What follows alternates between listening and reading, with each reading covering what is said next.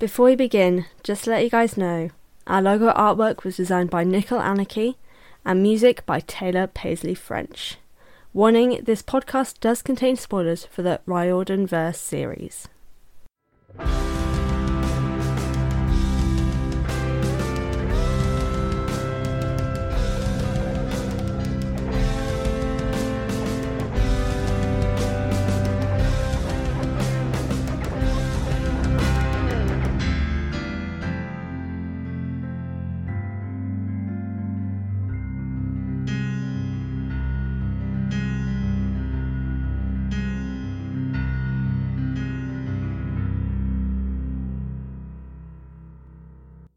Hello, everyone, and welcome back to the Best Damn Camp, a Riordan verse read along podcast that sets out to read all the books by Rick Riordan in timeline order. I'm your host, Fran, and welcome back to the show. Today, we continue our timeline journey as we start with Percy Jackson and the Lightning Thief. Before I get into that, though, I want to give a huge shout out to the fantastic musician who has created the incredible intro music for uh, this episode, uh, and that is my good friend Taylor Paisley French.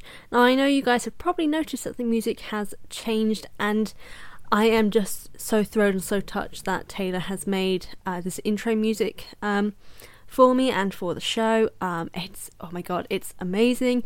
It's rock out. It's cool. It's chill. It's fantastical, and um, I just really love it. And I hope you guys do as well.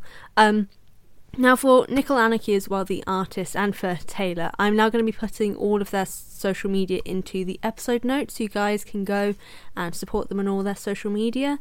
Uh, Taylor is a fantastic musician who has EPs out on like Apple Music and Spotify. Nickel Anarchy works for a PGO Animation and does a bunch of other Percy Jackson artwork and a bunch of other artwork as well. Um, and I'm sorry I haven't given huge shout outs to the to the well, at least to Nickel in the past, and now also to Taylor, um, just because I appreciate you both so much. And um, yeah, so guys, go go support them if you can, go follow them, all that good stuff. Um, and now I will get back to our regularly scheduled podcast. now, like I said, today I will be beginning the proper part of our journey with Percy Jackson and the Lightning Thief. So originally I was going to be working through the books like chapter by chapter, but um I changed my mind because I can't stick to one thing. Um so I will be going um through the books doing two chapters at a time. Mainly just because quite a lot of the books are actually they're, they're even numbers. So, no, even yeah, even Oh, yeah, odd is one three. Yeah, okay, yeah, even numbers. Well, you guys can tell that I clearly failed math in school. Oh my god. Yeah, so I will be doing two chapters at a time just because it works out much easier. Um, it also means that I can read more of the books as I go through. Um, go through the series doing this. So today I'll be tackling the first two of the Lightning Thief. I accidentally vaporized my pre-algebra teacher, and three old ladies knit the socks of death.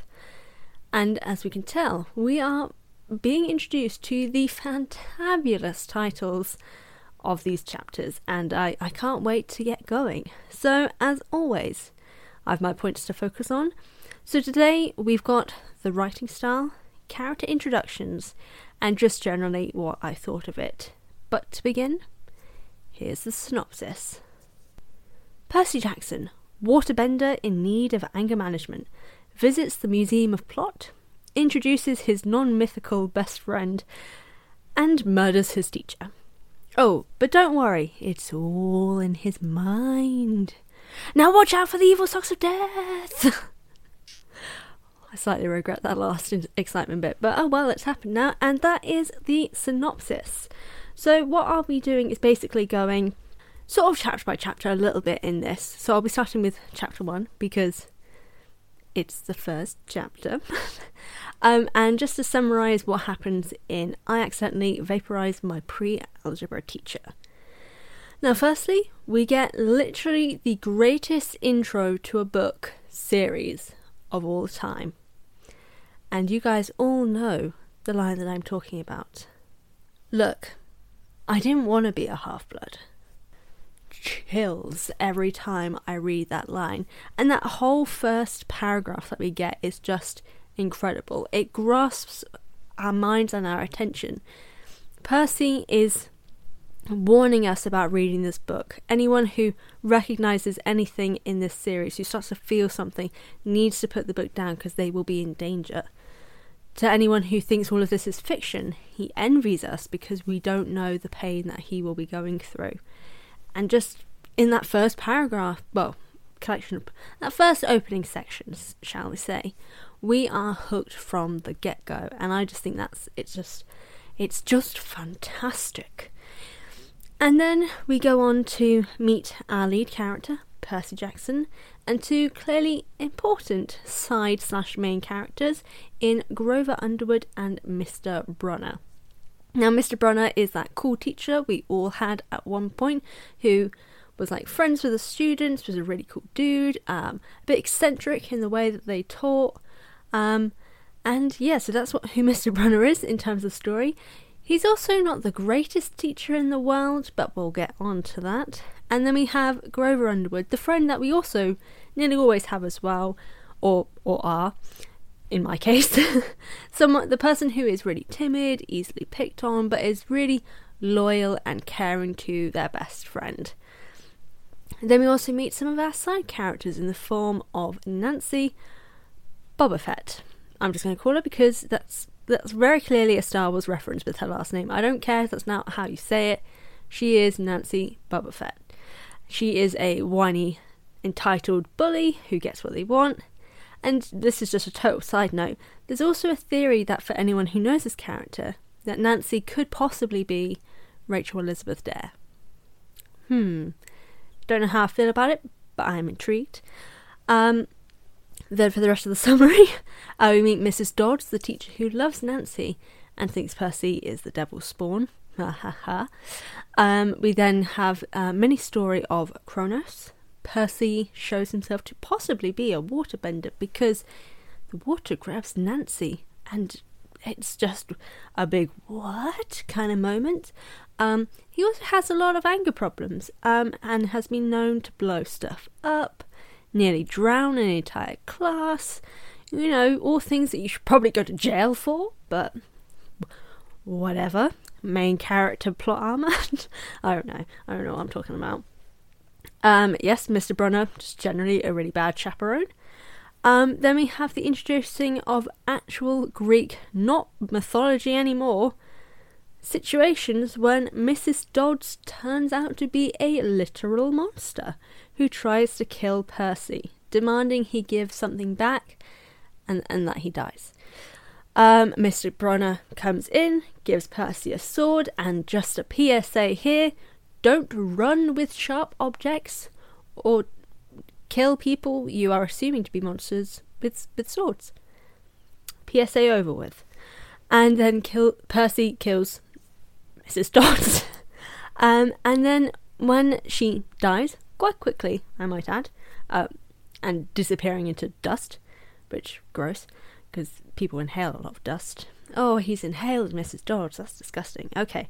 Um, when he leaves the museum where she brought him in to try and kill him, no one knows who Mrs. Dodds is.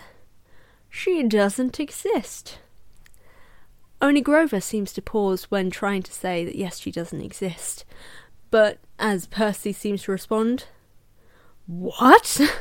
What's happened? What is happening? Is he dreaming? Did he get a concussion or something? Like, what happened? And that's how the chapter ends with a big what?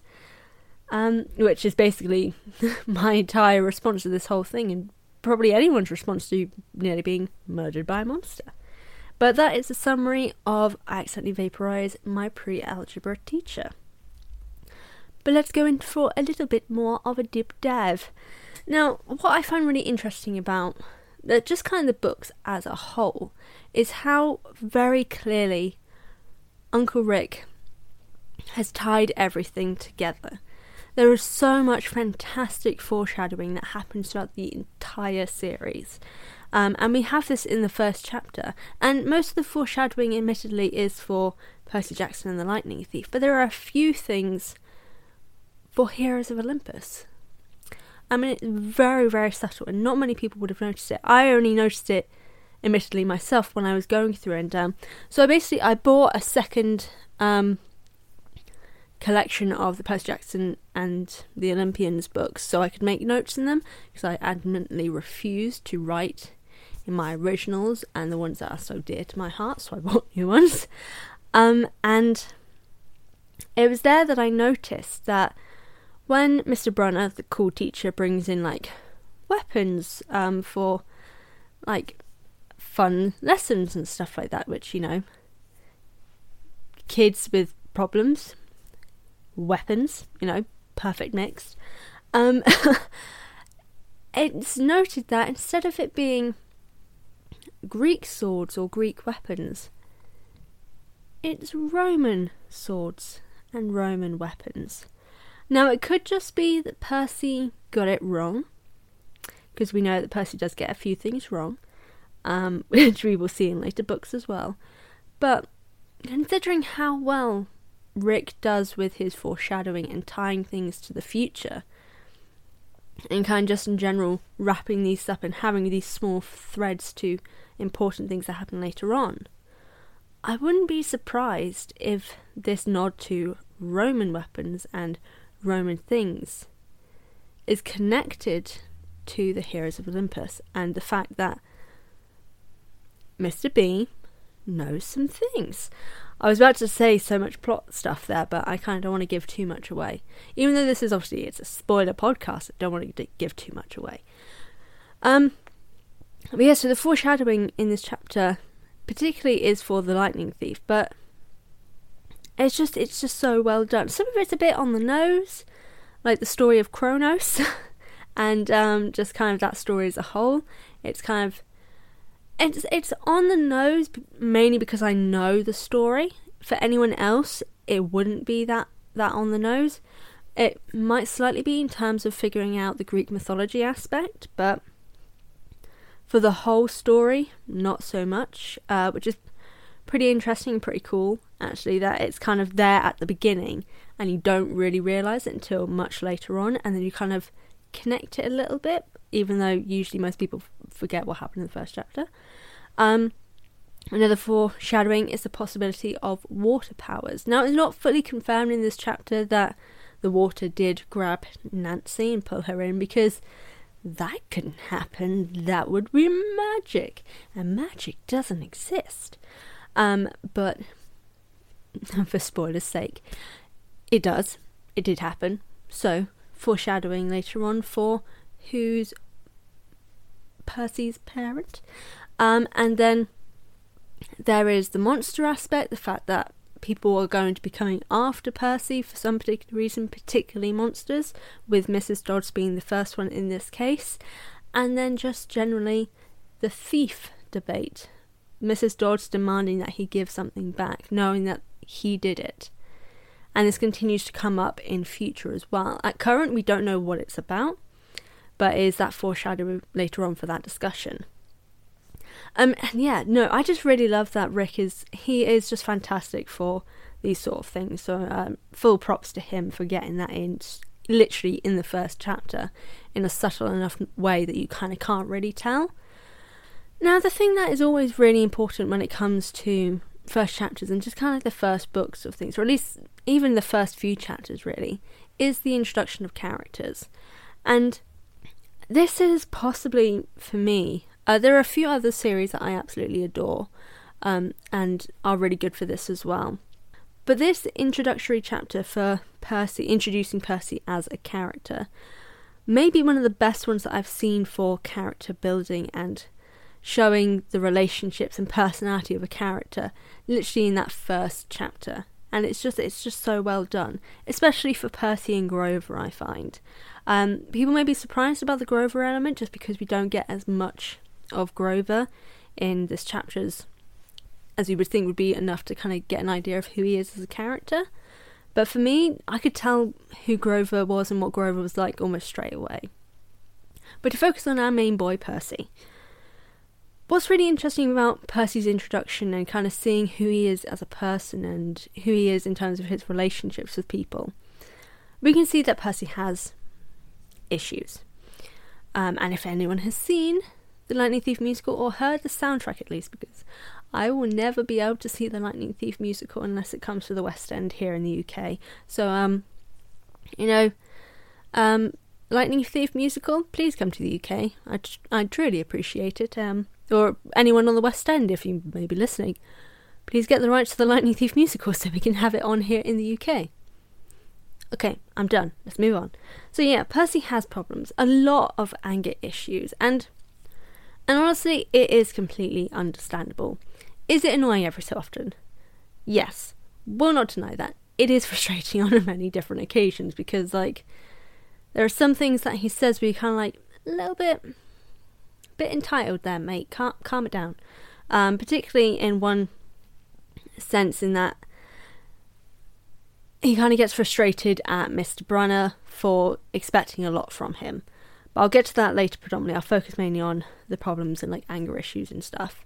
Um, and I know this is something, especially for a kid with ADHD who kind of really gets lost in doing things, is easily distracted. And I will admit, I don't know much about ADHD. I sh- probably should have done a bit more research into it when doing this. So if I get anything about ADHD wrong, um, please feel free to message me and let me know more about it. But as a whole, he seems to just be easily distracted. He he struggles a lot in terms of kind of concentrating, so he does things that entertain himself. Um, in one case, I was using um, a cannon and actually figuring out how to fire a cannon. His excuse for why he should have been expelled he didn't mean to hit the school bus. My only question was, what the hell was he trying to hit? If he was using a cannon specifically to target something, what on earth was he targeting? And 100%, he is on a terrorist watch list somewhere. Because any child who was trying to blow something up, probably for fun or for a laugh or because they were bored, they're on a watch list somewhere. I'm just saying. But in terms of his anger issues, it's really quite prevalent throughout the whole first chapter, and not as much in the later chapters, which is slightly surprising. Um, in that, like, he threatens to throttle Nancy. Um, he wishes he had punched Nancy at one point because of what happens later on. Um, there's just lots of moments where he's just really quite physically not terrifying, but as in like you feel like he could be a physical threat because he's very much like a punch first, deal with things later kind of person, especially at the start. Um, admittedly, and I will tie this in, other than you know the the canon stuff, um, most of his anger and violent issues that occur within this chapter are usually related to someone is being uh, picked on or being hurt uh, predominantly Grover, who Percy does explicitly say is his best friend, and I love that so much that they have just such a brilliant friendship. Um, and we see right there that from the fact that the only reason really he starts fights is usually to protect Grover or to stop Grover from being picked on or just to kind of help other people. We just get the sense straight away that he is just a very kind, uh, loyal, just really good guy. Like, yeah, he's got these anger issues just generally. And more often than not, they seem to be tied into the fact that he just really struggles with his dyslexia and ADHD. But other than that, he, it is just because he is a good person, and I really like that. But going on to his learning difficulties, this is, as someone who is dyslexic and also dyspraxic and also has dyscalculia, yes, I've got all the disses because I'm cool. Um, having a character, I think this was possibly the first character in a book that I read that had something that was similar to me. Um, I've had another one recently with actually the most recent Doctor Who series with Ryan Sinclair having dyspraxia. I've never seen dyspraxia discussed anywhere else except recently also in the Andi Mack series on Disney Channel. It's total side notes, but um, yeah, so finally seeing characters that have things that most people don't discuss is really cool. But Percy was the first one for me.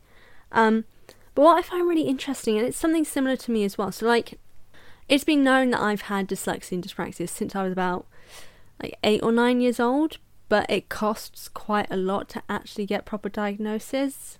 Diag- diagnose diagnoses. I don't know. Um, for kids in the education system because it means that the the school has to pay for it. The school has to um, then find ways to support the child, and it's just a lot of a cost. And at certain ages, it kind of it doesn't benefit the school. It sounds really bad. It it just it's more that it just costs them. And mo- the schools I went to weren't like the most well off, so it kind of worked better for them to kind of not do anything, which again sounds bad, but I can understand it and I like it's fine now. It sucked at the time, but I understand.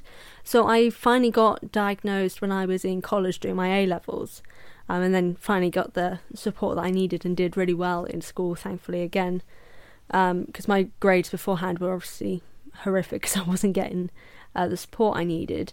Um, and then when I did get the support, I was getting like B's, A's, and all that sort of stuff, um, which is really cool. Um, total side note, sorry about that. Um, but what's really cool is that even though he has really severe dyslexia, it doesn't stop him from being smart. He is still an incredibly smart person. He is highly intelligent, and his memory is brilliant. Um, for example, um, when they are at the museum, he was the only one in their class who could answer the question about Kronos and what the image was about and what the story was of Kronos. He got a few things wrong, which, you know, everyone does, like calling Kronos a god and then realizing, no, he's a titan. Um, and yeah, he was the only one, so it shows his intellectual side. And there are just various other different things in other cases as well in um in this chapter, the next chapter, and then throughout the rest of the series. Um, and considering a lot of people just focus on the fact that he, he's a bit dumb every so often, it's frustrating because like it's moments like this that show that he is intelligent. He knows what he's doing. There are just some moments in terms of common sense that he's not the brightest, and I can relate hard. um, we're getting onto the the bitterness side relating to his his dyslexia and all that sort of stuff. Um, he is bitter in regards, especially when it comes to Mr. Brunner expecting better of him and expecting so much from him. Um, it's fair that he's frustrated because, like, it's difficult for someone to expect so much of you when you don't have the ability to do that because you have these struggles. But it's also annoying at the same time because it's like, oh, someone wants to help you. It's just, oh, it's so annoying for you. It's like, oh no, it's a big whoop. Someone actually wants you to succeed and believes that you can. Don't get angry.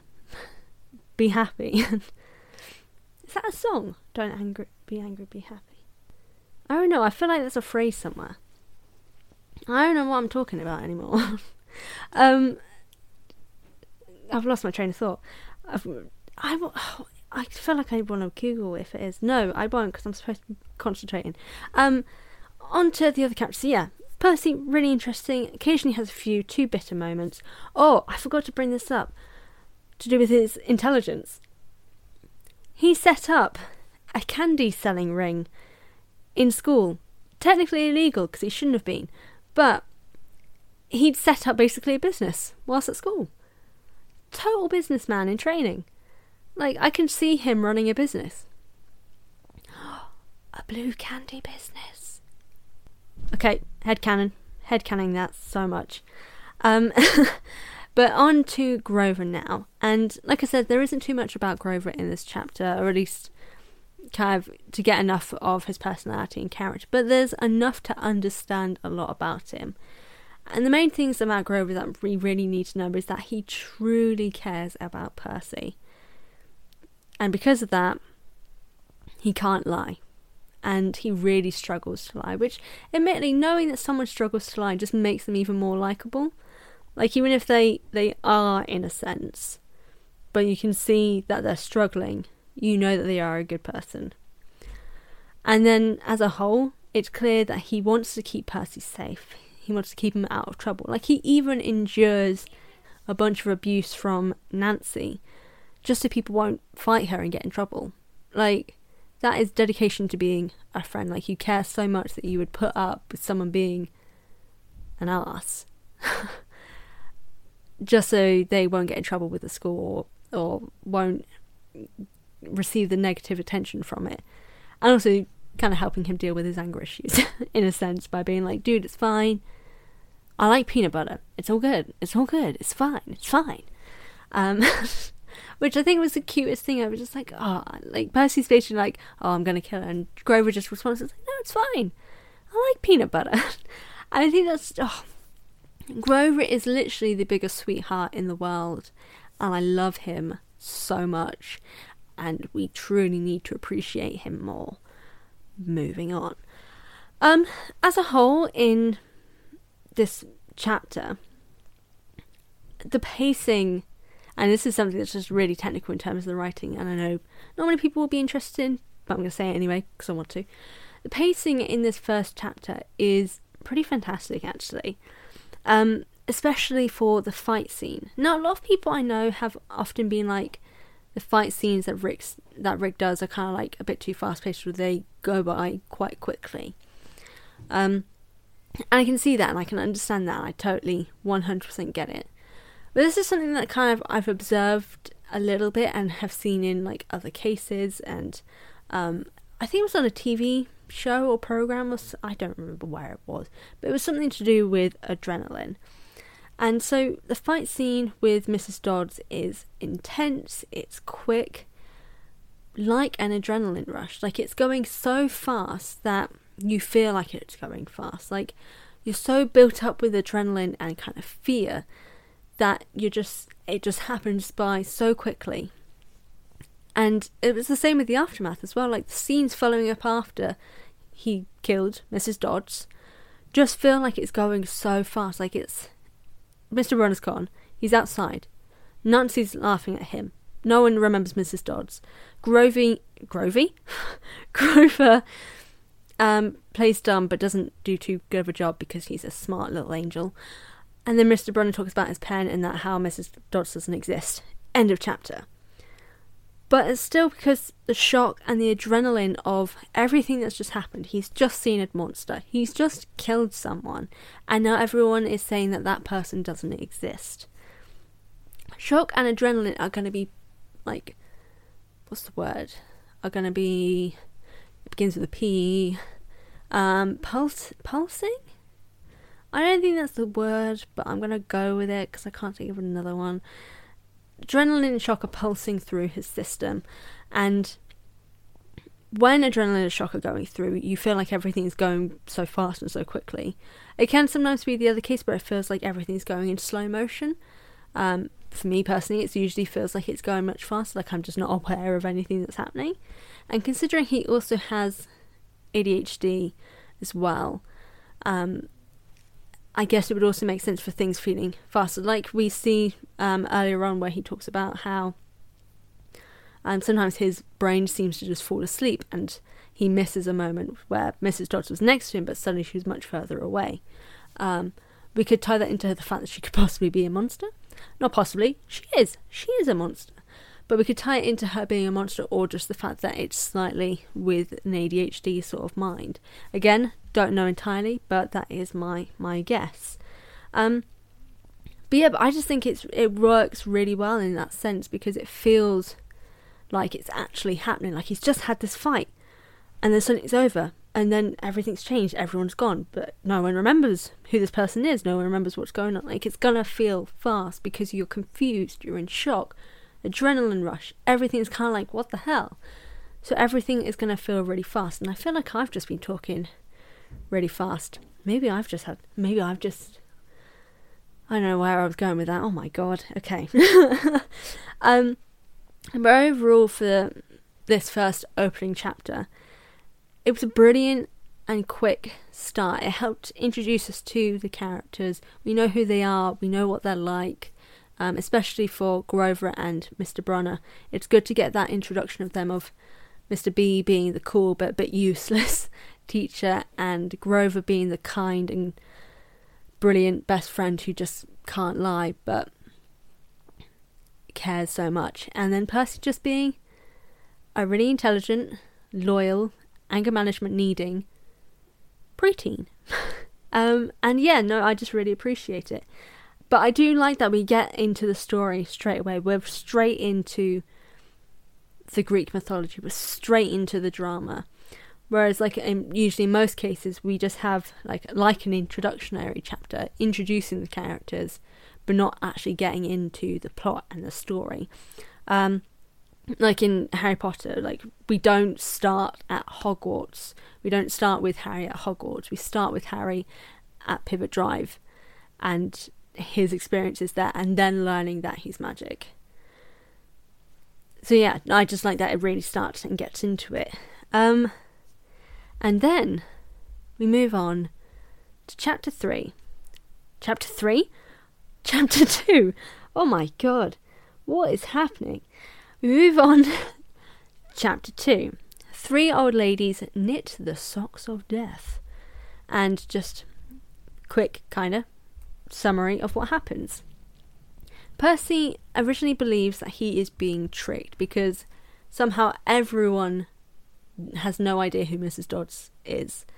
But he knows something happened because Grover can't lie for anything because he is an angel.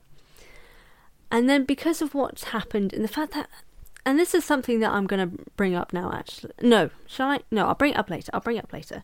I'll just make a note to bring it up later because otherwise I'll forget. Um because of what's happened, he is getting angrier, more frustrated. Uh, he begins to fail his classes and start more fights. Um, and he's told that he won't be allowed back to Yancy. I just realised I don't think I actually mentioned the school's name in the last chapter. Oh well, he won't be allowed back next semester. Uh, next, next semester, next year, sorry, because uh, they're leading up to the summer. He then overhears Grover and Mr. Brunner talking about him, about him being in danger, um, kindly ones, and then in his panic, he runs off. Uh, there's also a mention of a summer solstice deadline, which has everyone pretty confused. I say everyone, it's us, the audience, and Percy.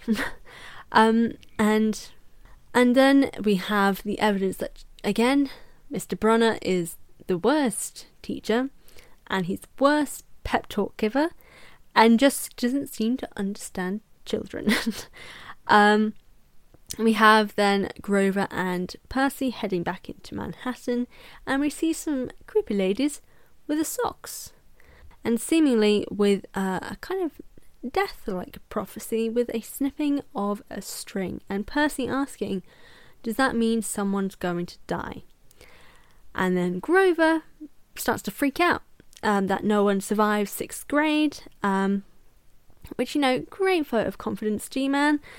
And um, Jesus Christ, irony that Greek mythology, Jesus Christ.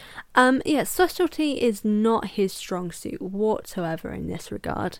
Um, and Percy is justifiably freaking out because Grover is looking at him like he's planning the flowers for his funeral and that is the summary of Three Old Ladies Knit the Socks of Death. And I'm going to go back to that point I was going to bring up at the start, just because I think this is actually really quite important, especially for what comes later. And basically throughout the whole series, everything to do with Percy. And that starts here. So he talks about how he's been having nightmares about Mrs. Dodds and like waiting, waking up in a cold sweat and just imagines like her talons grabbing her in his sleep and stuff like that. And this is basically kind of the start of his PTSD. And this is something like that's going to come up much later in Heroes of Olympus, but also throughout the books. And it's it's an unfortunate thing that isn't discussed. Um, and I think it's unfortunate unfortunate that it's not discussed because it is really important and it is the the mental health of these characters. And yes, I know I'm getting really serious, but I can't, so I'm going to. These kids have are going to go through some horrific things. And the fact that the mental health and the effects of what happens isn't really discussed, I think is a real shame because him waking up in a cold sweat with nightmares is what happens more often than not with people with PTSD.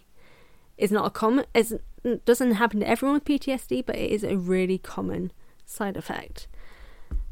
And is it called a side symptom? Symptom, I guess, is probably what it's called.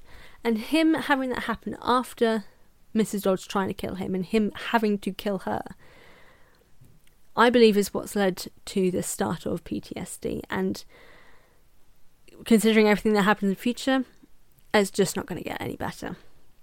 And that's a total side, very dark note that I just had to get out there. um, but yes, so just from the main point of this chapter, Percy is quite frustrating in this chapter. Um, it's understandable, so his actions are understandable, if a little bit sad. Um, and sad in the sense that, like, you really do feel for him because he feels like he's going crazy and he's angry because of that. He's angry that he thinks everyone's playing this trick on him. He's angry that whatever's happening is affecting everything. He he's reacting badly. His ADHD and dyslexia are not helping the situation, and he feels like a failure. Um, and this is the thing. So this is something that goes a lot with Percy, and that is his learning disabilities. And as someone with learning disabilities, I, I totally get that. And throughout this chapter, we see that he, he his grades have gone from like D's to F's. He's starting more fights. He's he's just angry all the time. And for someone who most likely now has PTSD, someone who's gone through something that is traumatic and just doesn't understand because no one remembers this person that he remembers.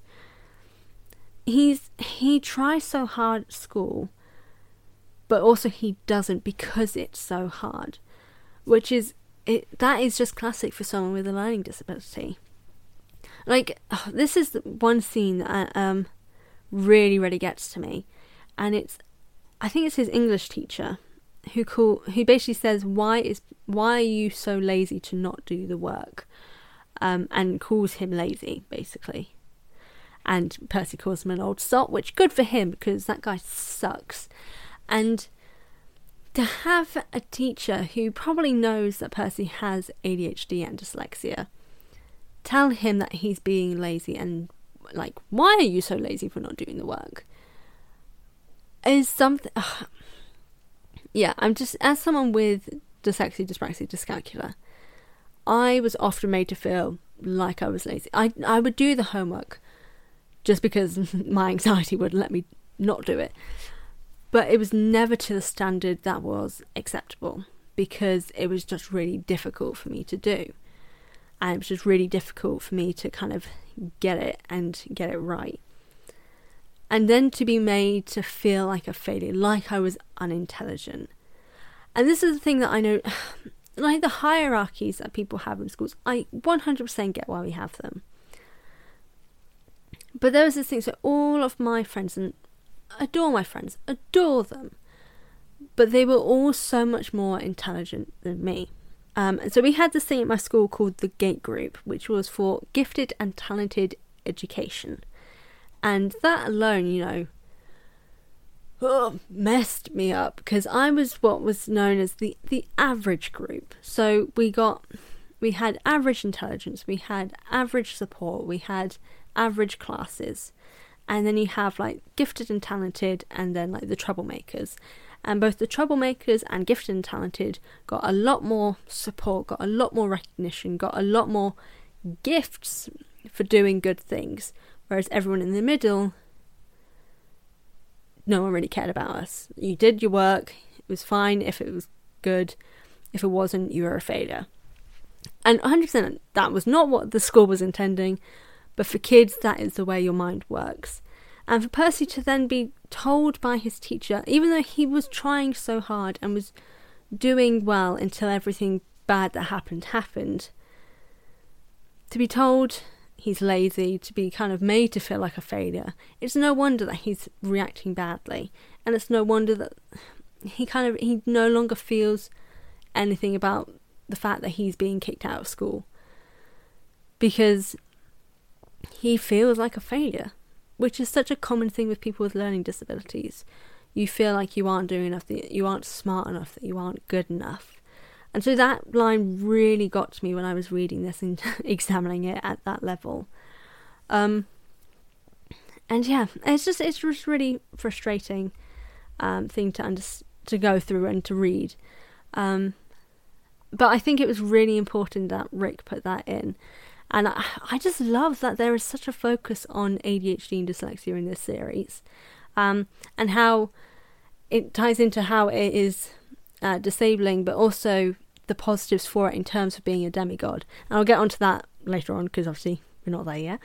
Um, but what else is interesting? This is oh, Mr. Brunner is like he is the worst teacher in the world. like, so Percy's been told that he is not being allowed to come back to Yancy. Um, how does Mr. Brunner respond? Tells Percy, um, you didn't belong here and you aren't normal. Dude, this kid already feels like a failure, clearly is miserable, and your way of dealing with that is by making him feel worse. Like, you, you don't make a kid feel worse when they're already down, you ninny. I just, oh, I, I'm, oh, I'm just, okay, full spoilers here. This is why they have satyrs go undercover and not adults. Although I guess technically satyrs are, but not like immortal. I, I don't know what I'm talking. Mr. Brunner's an idiot, and he, he shouldn't have been allowed on this assignment. But I understand why he was, but he, he's still a terrible teacher. um, ah, oh, okay. I'll move on from the stuff that annoyed me, um, because it's just it's like it's a nitpicky thing. It's not like it made the story bad, but I just character wise, I was like, damn it, Mr. Brunner. And then other character wise, like, oh, Percy, no, you're, you're a good kid, it's fine. Um, I love Grover in this chapter. He's so desperate to protect Percy, but he's also so desperate not to fail again.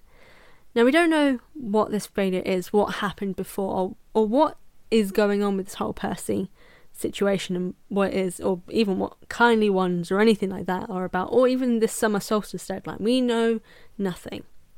All I know and obviously, I do know everything that happened, but all I know from this chapter is I don't want Grover to be upset because he cares about Percy so much. But this also shows the similarity between Grover and Percy for me. It shows that they're both afraid of not being enough, but of also being failures. And I think that's kind of what bonds them together. They're kind of like what's considered the loser level of kids because kids are cruel. Um, and they banded together because there's so many similarities between them. Um, but just as a whole, Grover really goes hard in this chapter. Like he he doesn't want to lie to Percy, but he will lie to him to protect him. Um, you know, of course, when he then hears that Percy saw these old ladies cut cut the string that they have, he freaks the hell out, and in turn freaks Percy out. Um, like the the mournful look um, at Percy as if he was picking the flowers out for his funeral. Like, damn, dude, calm down. um, yeah, so the the dynamic between Grover and Percy in this chapter is great. Even though there's clearly a barrier between them because Percy knows that Grover is lying about something, and then Grover also being sad and frustrated at himself because he's having to lie to someone he considers his best friend and is his best friend, their dynamic is still like on point. Um, and this is just a random kind of writing thing, but the weather foreshadowing in this chapter is. But that's not the term I want to use, is it? Um, is it pathetic fallacy? Hold on, I need to Google this. Pathetic fallacy. Uh, okay, no, it's not. That's not what I want. Wait, no, is it? Hold on. Uh, oh, no, no, it is. It is. Pathetic fallacy. Wait. I'm questioning myself. Okay, mm-hmm. I don't want to use it because I'm going to feel like it's really stupid if it's wrong. Um, I'll just call it anyway. So the pathetic fallacy for the weather in terms of like foreshadowing and stuff is really, really good. There's like an entire paragraph dedicated to this this insane weather that they've been having. Um, there's been discussions of it in the previous chapter where um, Rick had a very brilliant environmental message about how it must be global warming. Like even back when this book came out, Rick was educating us on global warming, um, which like huge props to him for that. Um, but in this one, there is a foreshadowing of a war coming, and considering that it's all heading for Yancy and for Percy, um, even though it's it's not yet shown that whatever is being accused of him, whatever is coming his way, that Grover, Mr. Brunner, and Mrs. Dodds were talking about, he never stood a chance. Like, it is coming for him whether he knows what's happening or not. I think that's really, really sad, but just that entire chapter dedicated to all the crazy weather is just insane. Um, I don't know if you guys can hear it. We've actually got crazy weather here at the moment now, like an entire storm is going on outside. So I hope it's not being picked up on the audio. Although the moment I mentioned crazy weather, it would have been cool if you guys heard it. I'm getting off topic, but yeah, no, that just those first two chapters were just brilliant. Like there's a lot of things with like there's some there's some dialogue issues like when uh Mrs. Dodds I think yeah no it would be in the first chapter because she's dead by the end of the first chapter. Um, when Mrs. Dodds calls out "Die, honey," when um Percy uh, when she's charging at Percy, that was a bit on the nose and a bit a bit much just generally because like her phrase was like whenever Percy was in trouble she'd say now honey and like that was fine. I got that because it gave her sort of a creepy, sort of nice but a bit of an, a horrible person kind of mentality. But to have her say it when she was like calling out for him to die, bit much. Um, admittedly, the whole calling out die would have been a bit much anyway. Just don't have it as a whole. But other than a few dialogue issues, these two first chapters are really pretty solid. Um, we've got some great character introductions. We've got the beginning of the inciting incident. We've got the beginning of the plot. Um, and it's all leading up. And yeah, like what I mentioned before, I really like that we are getting into the story straight away. I, like I often dislike when things go too fast. Uh, like I'm reading a book at the moment, which everything is way too fast. But in the case of Percy Jackson in these first two chapters, the pacing has worked so well that it doesn't feel fast it feels like we're just we're learning things at the same time as Percy. The only reason it feels fast is because Percy is confused and overwhelmed.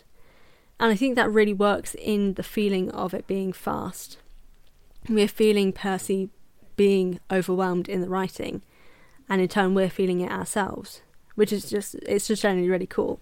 Um, but yeah, no, those are the first chapters. So that is I accidentally vaporized my pre-algebra teacher and Three Old Ladies Knit the Socks of Death, Chapter 1 and Chapter 2 of The Lightning Thief.